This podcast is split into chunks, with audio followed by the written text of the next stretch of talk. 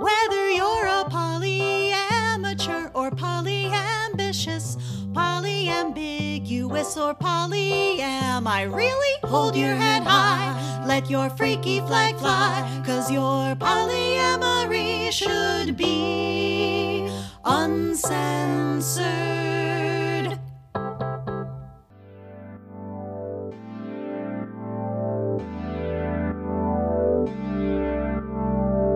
Hi there, and welcome to Polyamory Uncensored, a podcast where we, your hosts, Lindsay Miller, and Katie Williams. interview a poly person each episode, and we try to answer the five tenets of journalism who, what, when, where, and why, as it pertains to our poly lives. Hi there, you're listening to episode 83, where we're chatting with Sam today. Stay tuned as we delve into the good, the bad, the ugly, and the just plain complicated truths of our poly lives. All right, so Sam, who are you? Who am I? Mhm. Uh, I am a animate object of carbon primarily, uh, with you know emotions and uh, complicated and simplistic uh, inner movements. Cool. Do you have any labels or how do you identify that you that you like to use? Uh, I recently labeled myself as non-binary, but I feel like that even that is too much of a label. I feel more like a spiritual entity having a human experience, I suppose. Although I feel overly human as of late, so I'm trying to get more back to that upper level. Or I'm not sure if it's up or down or where it is, but that's where I'm heading. How do you do that?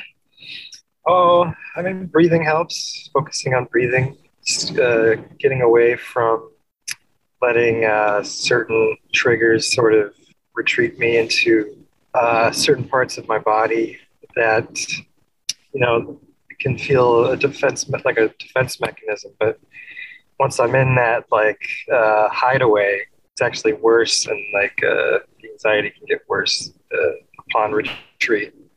So it can be tricky. I forgot what the question was already. well, mostly just how do you identify? Uh, and one of the like subsets of that is also like how do you identify in the poly realm?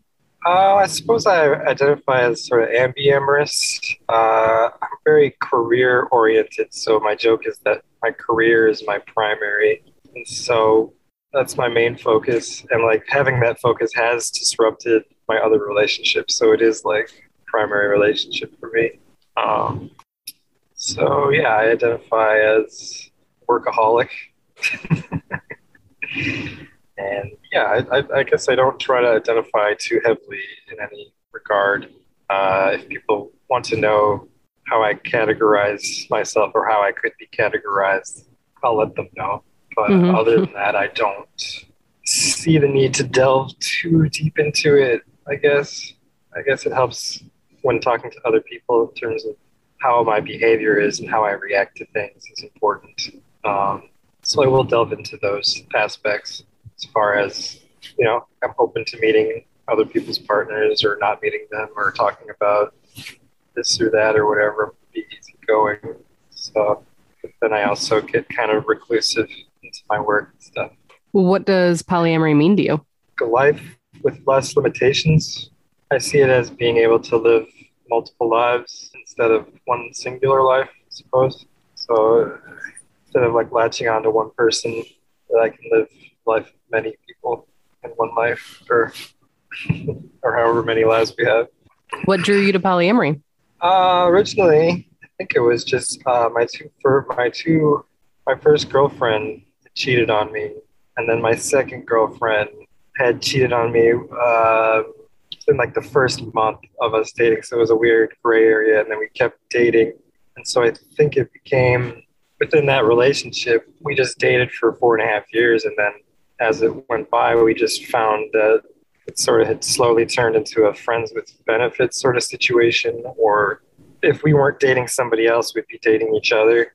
So we just kind of became these we were just excellent friends and, and we would hang out like every other day at least and it just sort of organically turned into this poly thing where she was talking to me about all the people that she was dating and then i sometimes would go meet them see how they were and hang out with them and so it just sort of organically grew into a like semi-open relationship then from there, I kind of bounced between being monogamous and poly depending on my attention span and time. So I'll, I'll go through modes of like, you know, juggling too many people is, is too much for me right now. And so I'll stick with like one person. Occasionally I've given out contracts where it's like, I've got a year contract with you and I won't be looking at anybody else. But after that contract's up, you know, all bets are off. Again. Yeah. yeah. All bets are off. We'll have to renegotiate. Is there anything you find particularly difficult about polyamory? I guess having it be with human beings, that's probably the hard part. Everyone, you know, wishes to talk a good game or wishes like they could be. So I've been in situations where people are like, I'm 100% okay with you being polyamorous. And then two weeks later, it's sky is falling. I'm just like, it's okay. Like, we can just keep talking about it. Like, I'm up for negotiation. So I've had that happen a, a number of times where people say they're okay with it and then they are not okay with it. It's like that's the biggest thing that kind of comes up because um, it just seems like unavoidable no matter how much I preface things or talk about things beforehand or and I think people just want to be that strong or appear that strong and then they're human beings. So uh, so I think other people or my just people in general inability to maybe fully grasp their humanity all the time, which I don't expect them to uh, either.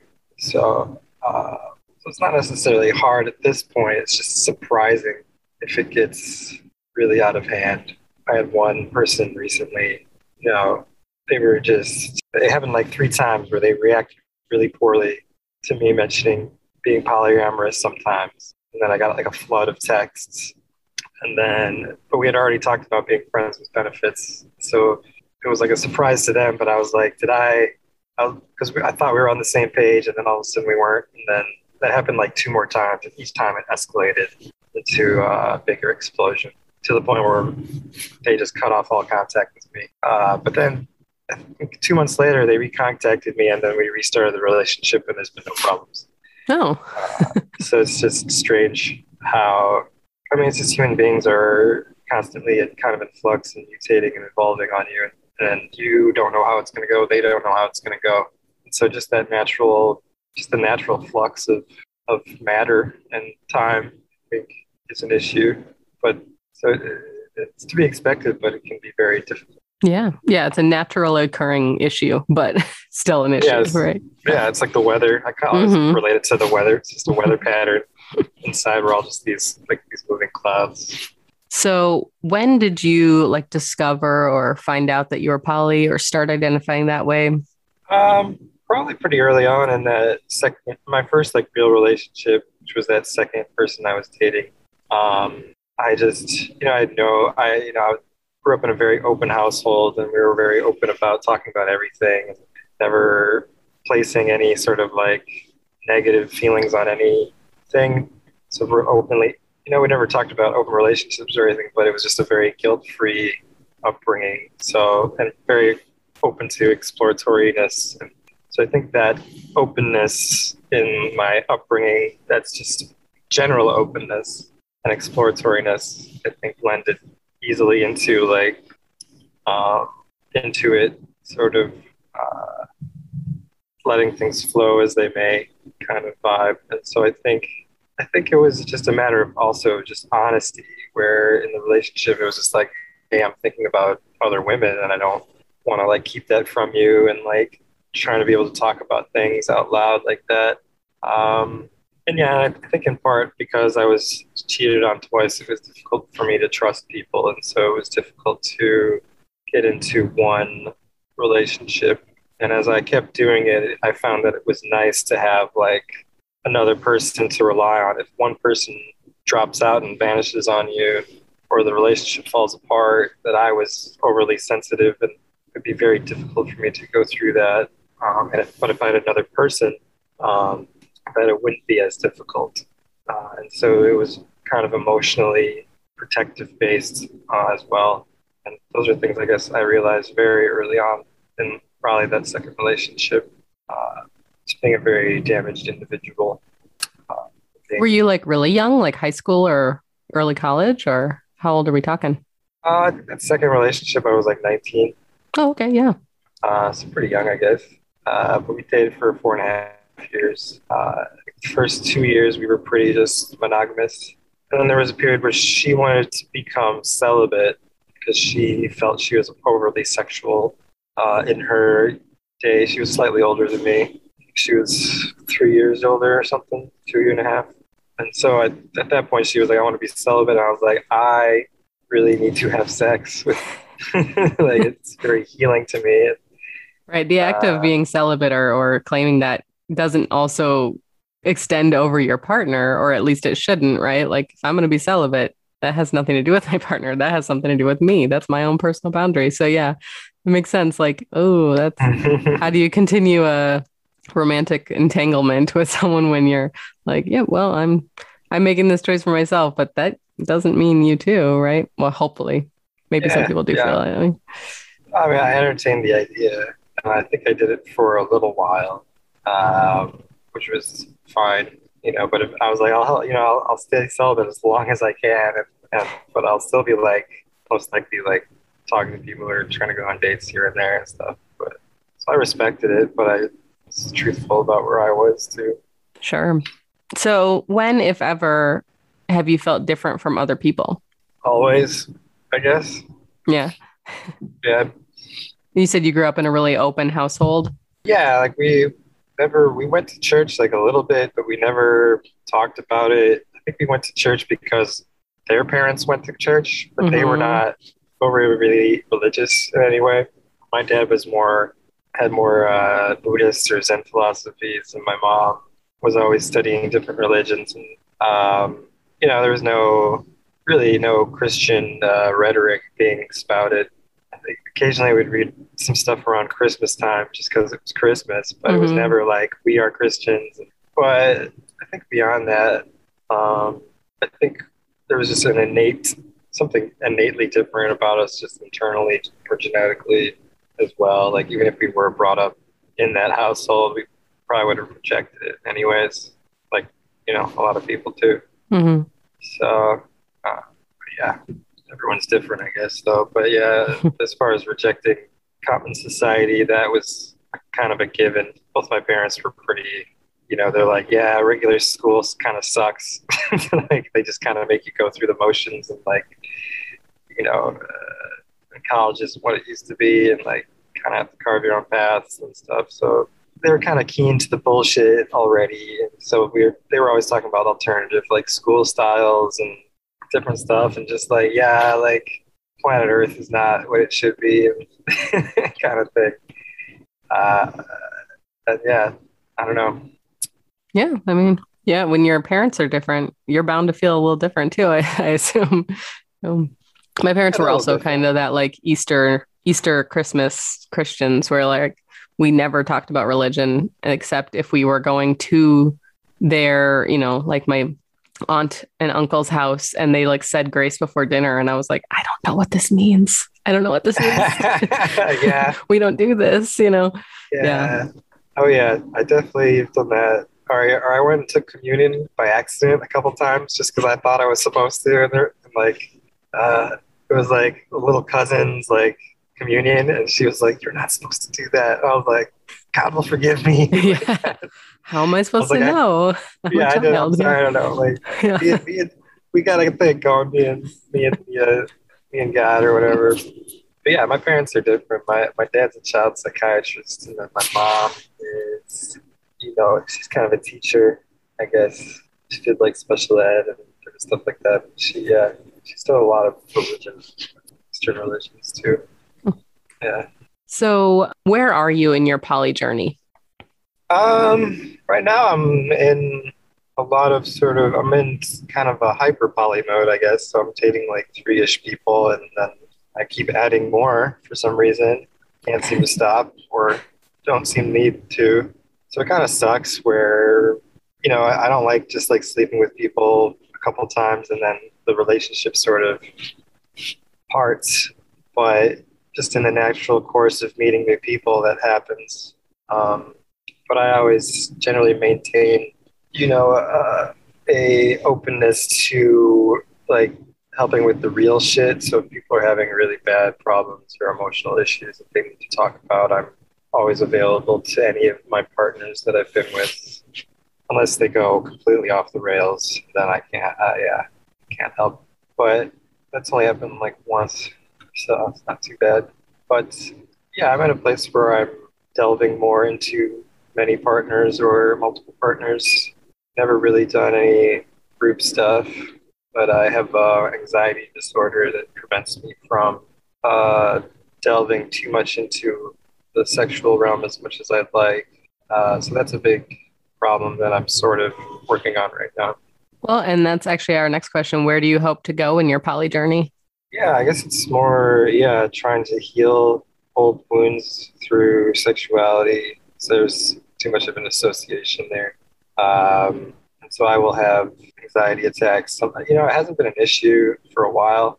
It just kind of popped up in the last few days or so. Uh, I just get really spun out if I meet someone that's really attractive and they're attracted to me. And then I get really anxious about it. And then I feel like I'm going to mess it up. And then because I have anxiety attacks, that it tends to mess it up. So it becomes uh, sort of self fulfilling prophecy that mm-hmm. kind of spirals out of control sometimes. Uh, and I was doing really well for like the last two years. It just kind of popped up recently. Uh, so I'm working on that right now. Uh, that's just very difficult, but you know, I have, I have ways to deal with it. Just just has to take things slower as well. It's generally all it takes. Um, but yeah, I guess that's one thing. It's just helpful when there's multiple people in the mix, and so if I mess up one, uh, or or if it just doesn't work out, that you know I can kind of just brush it off and, and keep going forward with some other people. So, so I guess that's where I am. So why are you poly? Why am I poly? Yeah, I mean it's for all those reasons I think I've mentioned already, where it's just uh, more protective of my emotional state. That I feel like I've got more of a support system, I guess, multiple points of support uh, and exploration. Um, so yeah, I tend to get, uh, if I'm monogamous, I, I tend to feel claustrophobic. That's generally what I tell people who are monogamous or not experienced polyamory that just like sometimes I just have to say, you know, like it's an open relationship. Otherwise, I can trip out about it. And it definitely feels like claustrophobia, where I just, there's just every so often I just feel like I start breathing heavily and just like, like, oh no, I'm to have to like break up with this person If I meet someone and I have a really hard time, like sometimes breaking up with people, it just feels like the world's ending, or, or I just like really don't like hurting people, and so it just lends into that aspect of my being. Uh, that people who are poly are a little more open to people being transient, or you know, they're not hundred percent reliant on you being around all the time. So it's just more, you know, it's more free form as far as expectations. Sure. Yeah. Uh, and then our last question is just why did you agree to be interviewed for our podcast? Uh, well, you're really nice, Lindsay. You do so much work with the poly community without blinking or seeming to ask very much in return. So I felt somewhat of a duty to like repay you, I guess. you just do so much without, you know, it just seems like your natural state. But I've been there where it can be uh, hard. I guess I don't know. I wouldn't know. I don't know you that well though. So.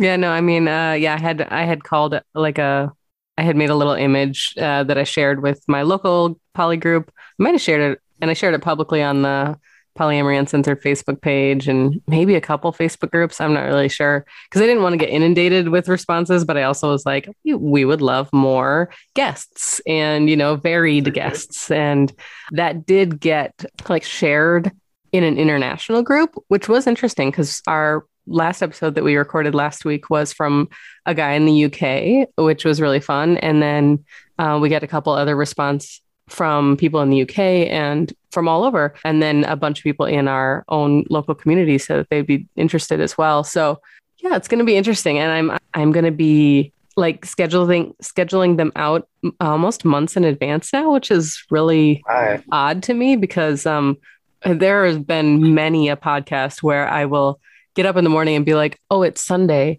Um I'm supposed to publish a podcast today, much less like ask someone to you know be on the podcast. And i just make a mad dash you know in the local community like hey anyone want to be interviewed today? Just got anyone got something to talk about? Like this will be really fun i promise. So it's so funny to have actually like i don't know like it's a like it's a real business but or it was for the longest time just a hobby that i was doing for myself and now we actually have listeners and i'm like oh oh, okay, oh. cool. Aww. I should like maybe do a little work. That's fun. Yeah. Oh, it's uh, grows on you. You're not looking. Yeah, exactly. Well, and I always appreciate when people are willing to come on because again, like with poly and t- discussions of poly, like sometimes people are afraid to talk about it or or they just don't want to come out of the closet. You know, there was one person who's like, I have a lot to say, but my voice is too recognizable. I can't be on a podcast. I was like, that's fair, I guess. that's interesting. Um, yeah, you're one of those voice changers, maybe. Yeah, like speed the voice up a bit or something. Yeah. Yeah, yeah. Oh, that sounds like an editing nightmare, but yeah, maybe. We're gonna go on a quick break, and we will be right back.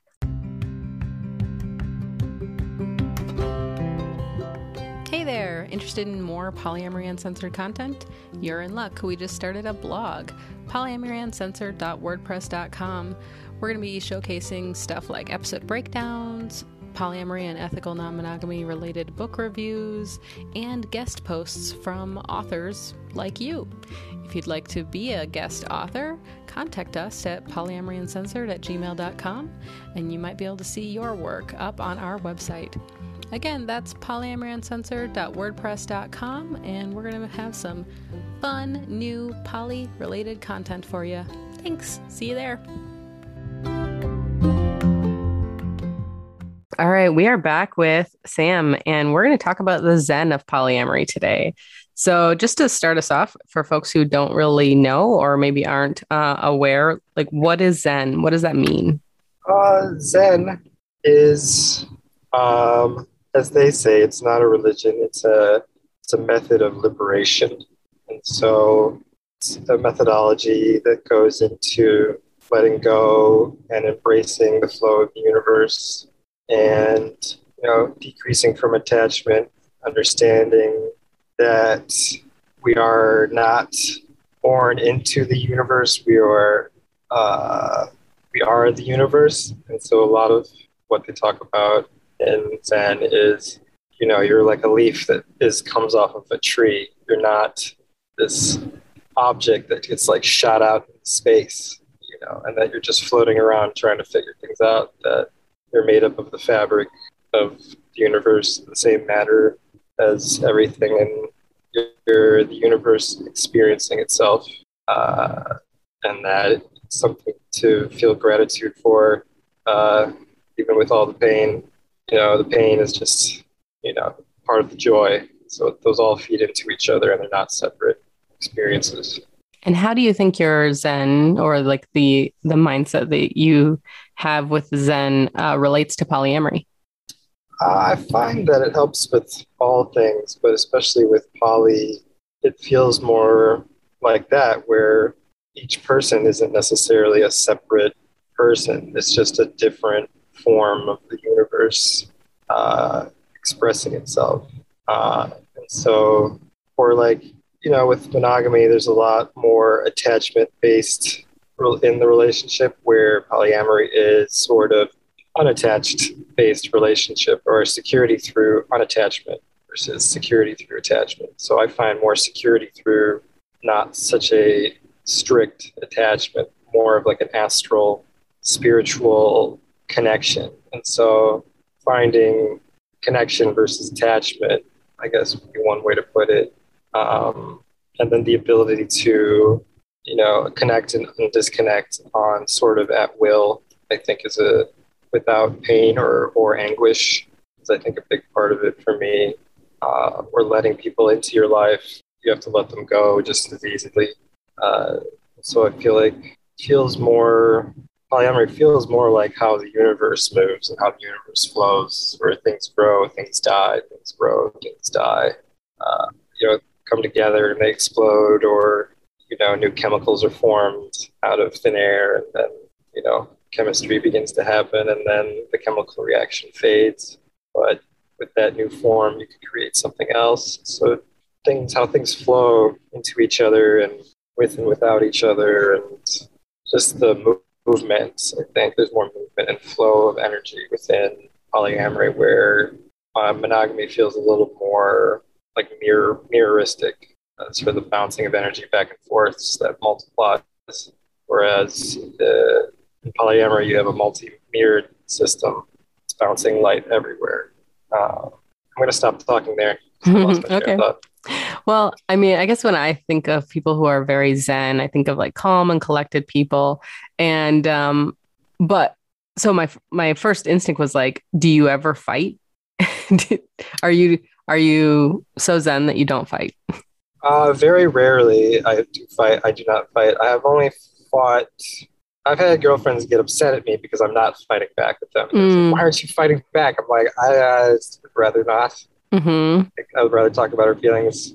But I think there's a couple times where I was in a relationship with somebody that had a very traumatic past, very traumatic past.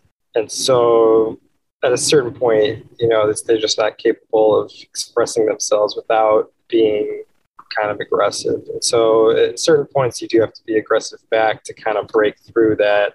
Uh, and so I'm in the film industry and I'm an actor. And so I can kind of shift into that mode, act that part, break through, and then immediately shed it and get back to that Zen point. So, uh, so I'm able to act the part when necessary because sometimes it is necessary, unfortunately. But I generally do not go into that. I just ask questions. Why do you feel that way? What did I do wrong? I apologize. So I generally, there's really only three people that I've like sort of had a fight with, and one of them it was just this one occurrence, and they were just like deliberately getting under my skin. And, uh, but then the other two, they just like to fight. And, def- and that was the, the second girlfriend that I ever had. She just liked to fight, and she was the one that was like, "Why aren't you?" she was got mad at me, even more mad at me because I wasn't fighting with her. Uh, and then the other one was just an emotionally traumatic situation. But otherwise, yeah, I don't I don't really take the bait, and I would rather delve into what's behind what they're saying because there's always something behind it. Like, you know, did something happen today? Is something I usually say, or, or how are you feeling, or is anything else on your mind? So, like, redirect, redirect conversations to other realms. I wonder if that's uh, kind yeah. of that toxic monogamy culture that kind of ingrains in us that like fighting is almost healthy. Like, and I don't think fighting is healthy, right? Communication is healthy and obviously sometimes people are so impassioned that their communication is loud or whatever but um but like yeah i feel like so, i i remember watching a stupid romantic comedy in the like early 2000s and this it was kind of a love triangle um you know uh, plot device.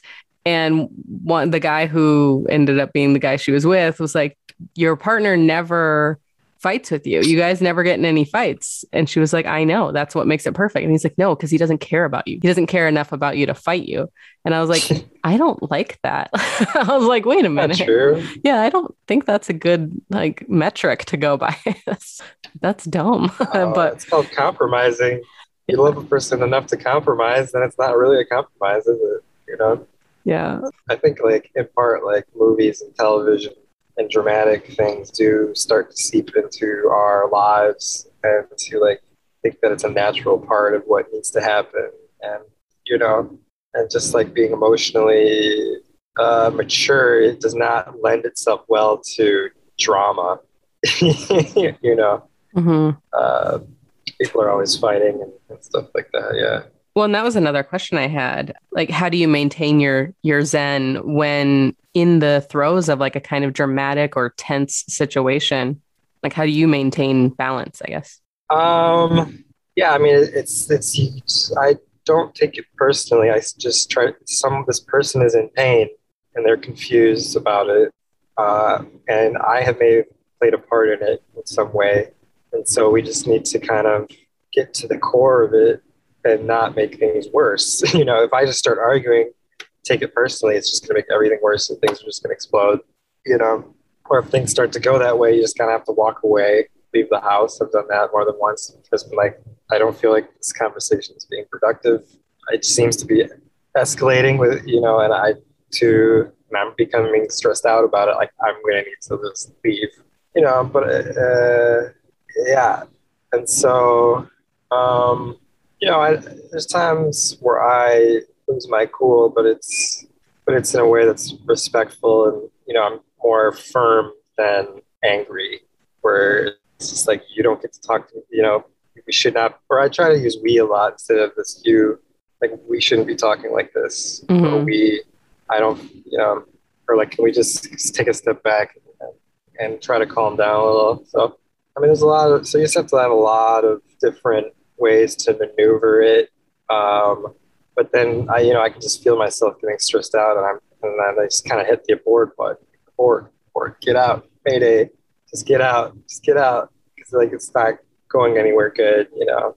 And so, but it's difficult when the other person like needs to explode like that's their healing process is that they need to yell until they explode and and and and so it's like oddly like you need to be there for them while they explode but like i can't handle it emotionally so mm. um so yeah it gets obviously it gets tricky it doesn't i've only had it happen like five times or something in my entire life where it got a little out of hand but even then it wasn't anything that could not be you know i've never had a relationship just end. I, you know, I always make the point of coming back, even if that means coming back and saying, you know, this I don't this relationship is healthy for either of us. You know, to maintain. So I'm on good terms with everybody I've ever dated, and so I could go and talk to any one of them, or they could talk to me. And so I've that's been sort of the so it's good to have a mission behind uh, a higher mission at all times,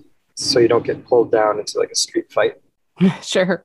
Well, and you I know, think that that's like a even just that kind of mindset is a fundamental incompatibility. Is even just yeah. if someone likes to blow up or they find that that's productive, and another person is like, it's absolutely not productive for me, and I can't be around it. Like I just from you know tr- the trauma of growing up in a very loud yelling household where my sisters oh. were uh-huh. always fighting my parents were always fighting my mom was always fighting with my older sister there was a lot of yelling and so if someone even slightly raises their voice and i'm not even talking about a partner if a customer at my job raises their voice to me i'm done i'm like i'm out we're done this uh-huh. conversation's over i'm going in the back room uh-huh. or if a partner is have has ever like again i date a lot of people uh-huh. who are kind of quiet because I don't like the, I don't like the idea of someone yelling at me. So I know that going into a relationship and I make it very clear that like I people can't yell around me. It's like it's unacceptable behavior. It's never productive and I just don't want to be around it.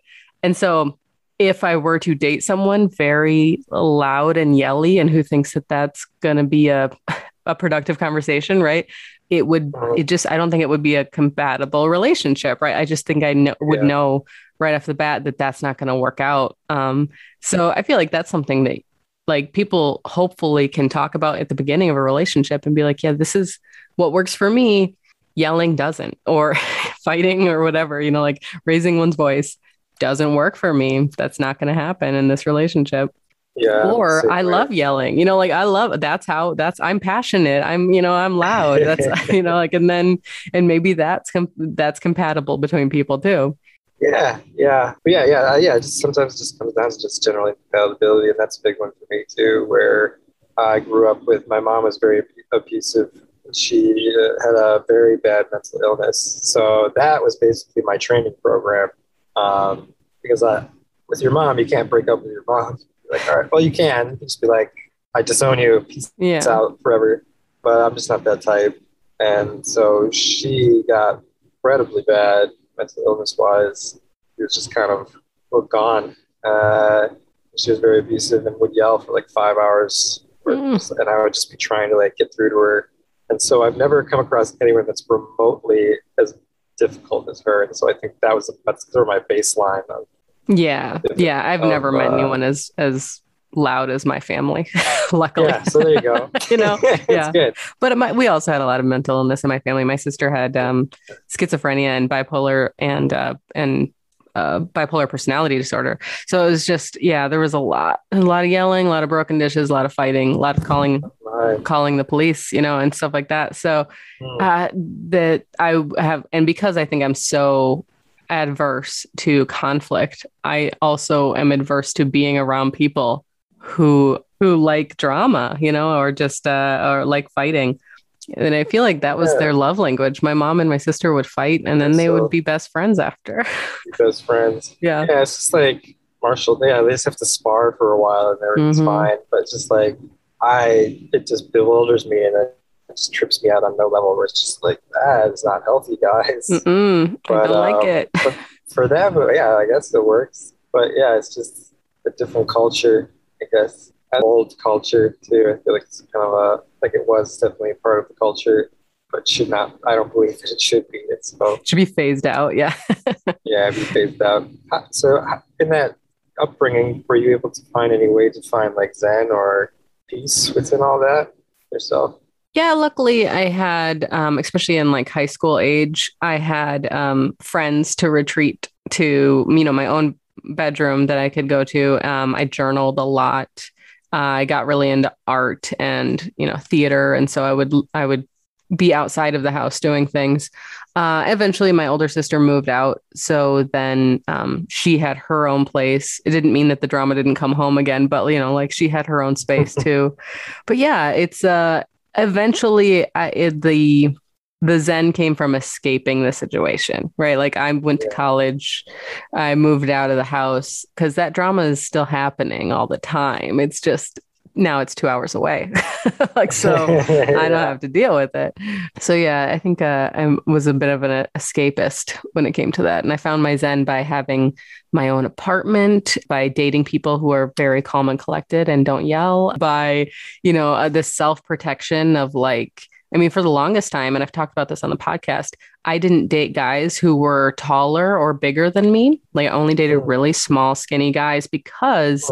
I was always in this fear and this mindset that, like, men hit women. It is something that happens, it's something that will happen, and it's inevitable. And you must only date people you could take on in a fight. And so I literally had that mindset going into dating. And for probably the first like three years of my dating life, I only dated like really small people because I was like, well, I could take him on in a fight. That's probably I could probably like it was so stupid and toxic. But then I realized that like honestly, being small doesn't mean you're not scrappy and will win a fight. You just have to date people who are good and who won't hit you, you know, like, like and they Yeah. exist, right? Like that is the thing that exists. So size actually doesn't matter at all. Like uh, they can also be super emotionally abusive and and toxic. And that's sometimes worse, you know, like because yeah, yeah. you know if someone hits you that's like oh good this is a like an actual physical thing and a reason to leave but if someone is toxically manipulating you for years or whatever you know like it doesn't feel as as like harsh or strong enough to like end a relationship until you kind of recognize it and acknowledge it right you have to unlearn a lot of sh- bullshit from your childhood i have found Yeah, it's unfortunately. hmm It seems you found a nice place for yourself. Yes, yeah, like um, I, yeah, I have found a zen of my own, I guess, um, with uh, having my own space, my own, and just, and I think polyamory, and I, I do agree with you that it it does make finding zen easier, even with all of the trials and tribulations that come with poly.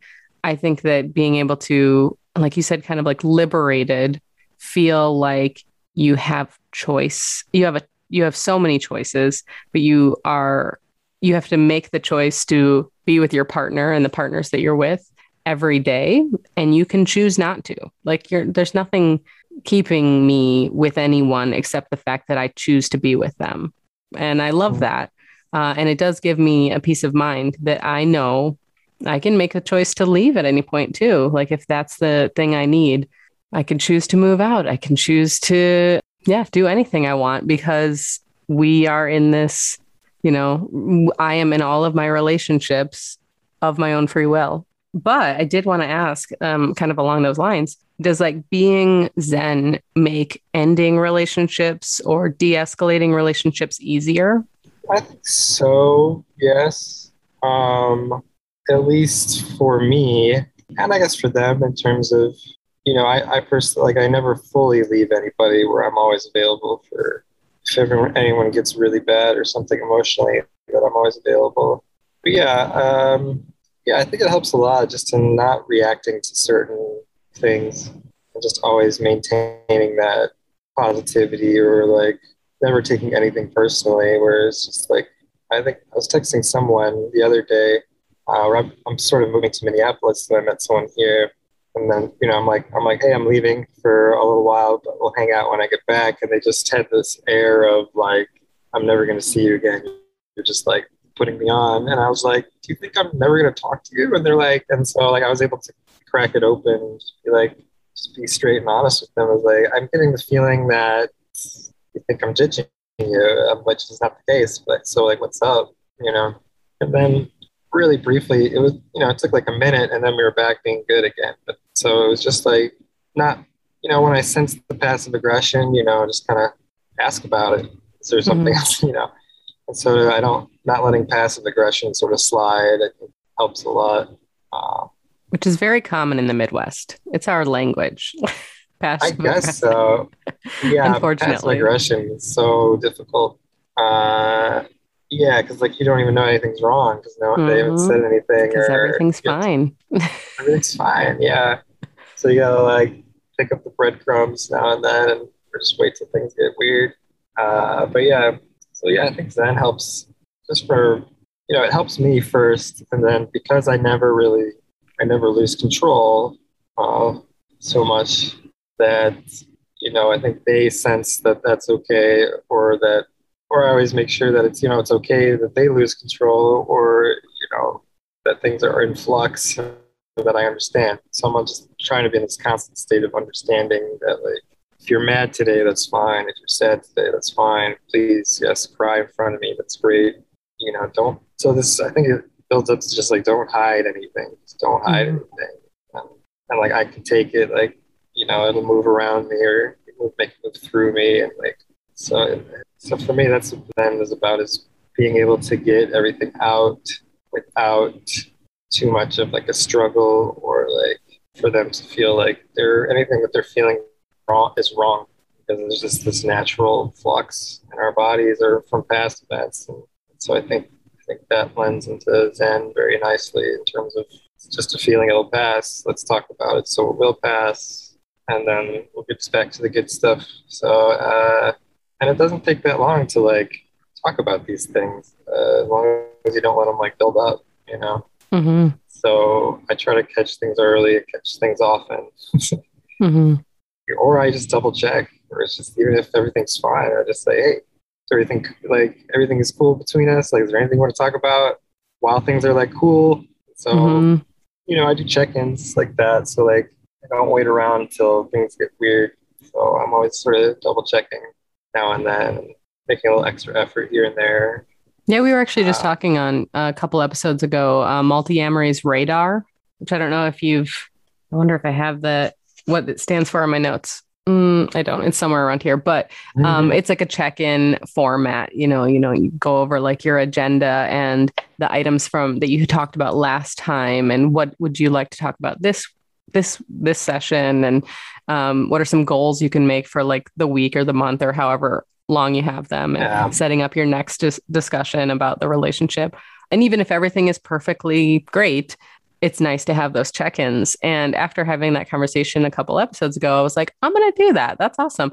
And it was really helpful. And i was like shit this is like a really good idea. And it also just made me like writing down a goal for the week. I was like you know and it was something simple like i'm going to clean out my closet. Like it has nothing nothing necessarily to do the, with the relationship except that we were talking about our goals at the time. And it forced me to like oh we're going to have this other radar check-in next sunday and i want to be able to say that i checked something off of my to-do list which was cleaning out my mm-hmm. closet. So I, I, I did it. So i like actually did it. Uh, and so that was that's it was kind of cool. So I, I i agree. I think having something that you like regularly do with a partner and with with some format or not, you know, even just ch- talking, you know, communicating regularly, uh, but with the intent that like maybe you're going to talk about your relationship or yourself or your goals is super nice, super helpful. Yeah, some like yeah therapy, just group therapy every month, basically, Mhm. right? Mhm. Kinda. Yeah, and then you don't have to worry about catching subtle signals or anything. Right, right. Yeah, you, can leave the passive aggressive uh, behavior behind for that one hour conversation and just be like, just talk to my face. Yeah, some real talk. Mhm. Yeah, right on. So you had mentioned something before um, about like slowing down time, and I kind of wanted to speak to that a little bit. Like, what do you mean by slowing down time?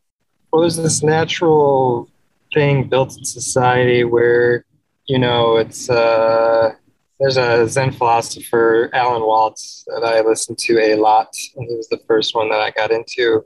He talks about like when you're in first grade, you're getting ready for second grade, and then second grade, you're getting ready for third grade, and then da da da da da da da da da.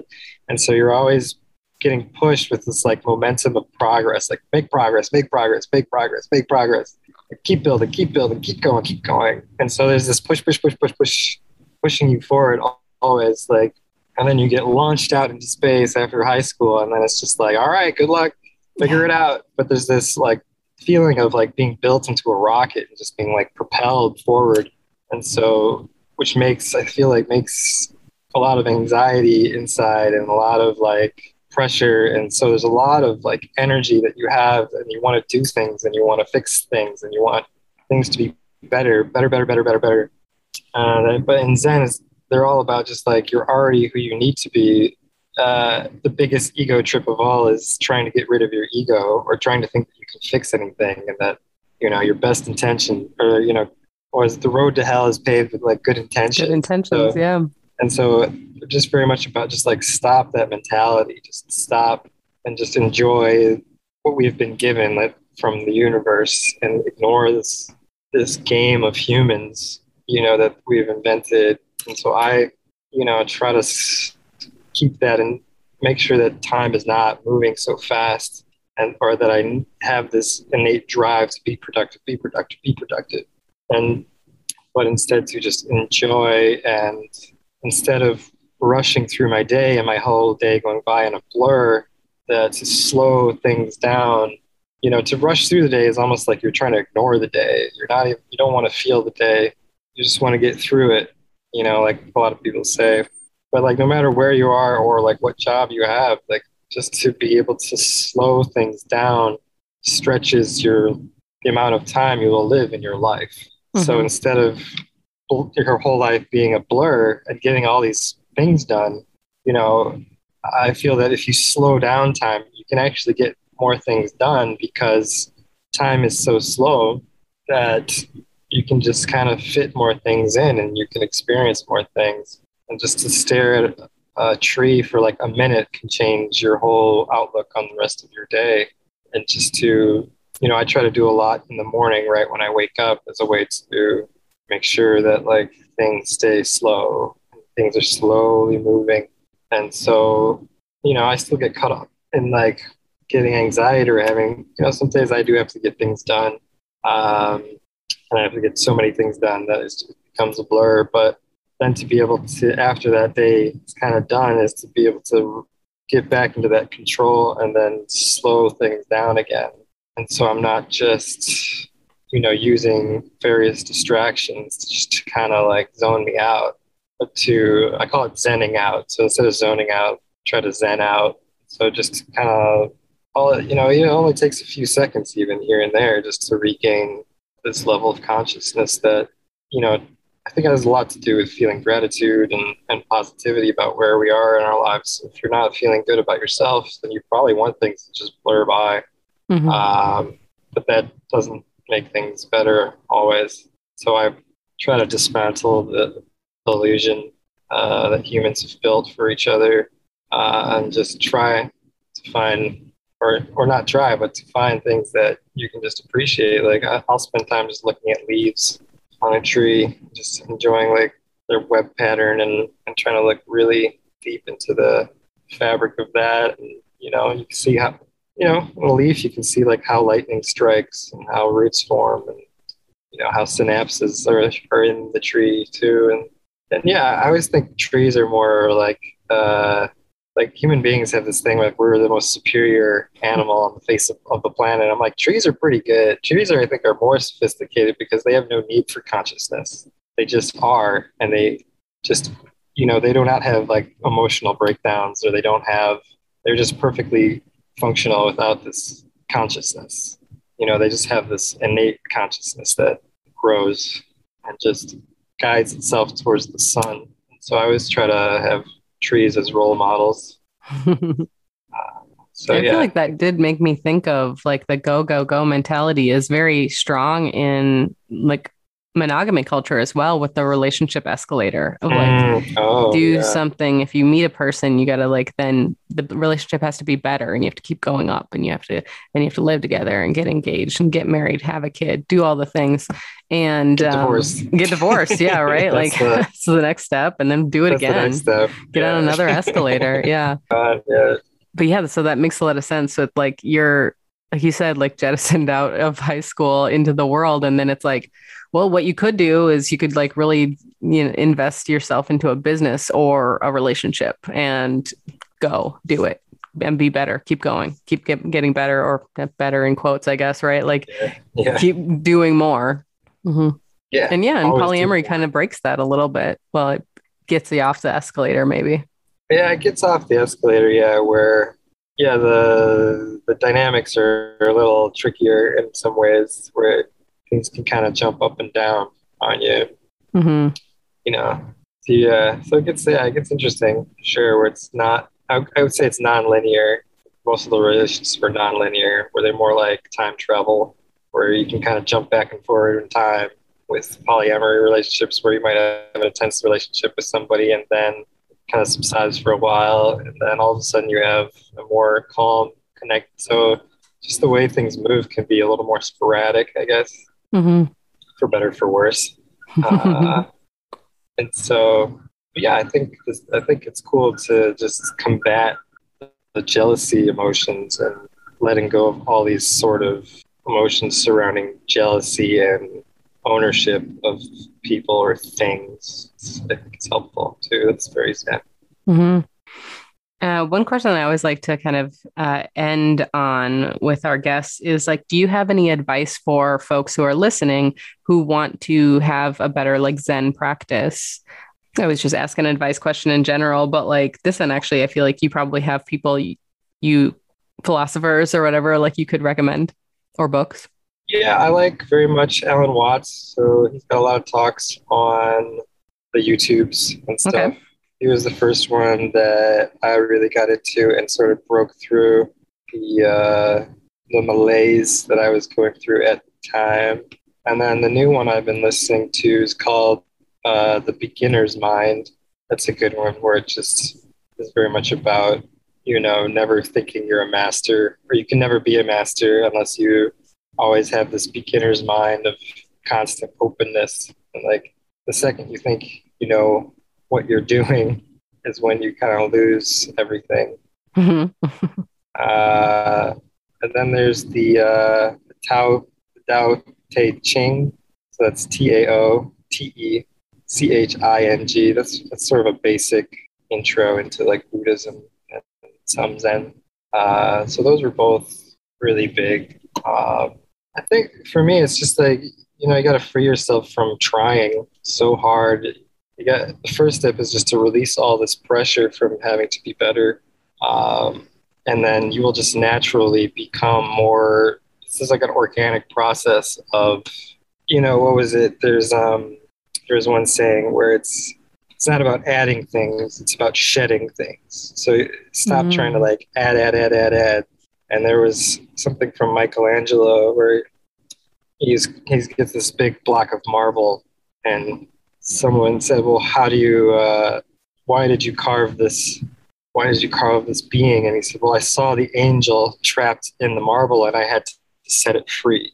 Mm-hmm. So it's more about detaching these different mentalities and conditionings that we've been uh, put upon us, and that we should not feel guilty about having those things put upon us, but instead of adding more weight onto our backs, that you have to take off these things, takes off these, uh, you know, heavy things that have been put on our arms and legs and cut the strings and just to let go of the thoughts and just you know meditate more and just release the valves and release the steam into the air. Like you just don't need it. Uh, and yeah uh, yeah, I think that's a, lot of really good advice. I like that. So thank you so much for coming on the pod. This was a really interesting conversation. And when you had said, suggested the idea of Zen and polyamory, I was like, oh, I don't even know what you would mean by that, but that's cool. Like, let's talk about it. yeah, you said most people talk about like heavy stuff. Yeah, the fighting basically, or the oh, problems. Fighting. The problems, oh, you know, yeah. The, the problemos, yeah, yeah, yeah. Yeah. So, so a nice little uh, yeah. um, break from that, sort of. Although we did talk about that a lot. So. oh yeah, you have to. But I think yeah, adding Zen does help a lot of that. Just kind of resolve itself in yeah. a lot of ways. Yeah. Well, yeah. Well, thank um, you, Lindsay. It's very nice to be with you and talk with you. Yeah, this was lovely. Yeah. Have a good one. Bye. Bye bye. And that is it from us at Polyamory Uncensored. We have been Lindsay Miller and Katie Williams. We'd like to thank podcast husband Rob for being our sound engineer. And thank you, Lindsay, for editing this podcast so that we sound smart. You can follow us on Facebook and Instagram at Polyamory Uncensored. Contact us at polyamoryuncensored at gmail.com if you have a listener question or a comment.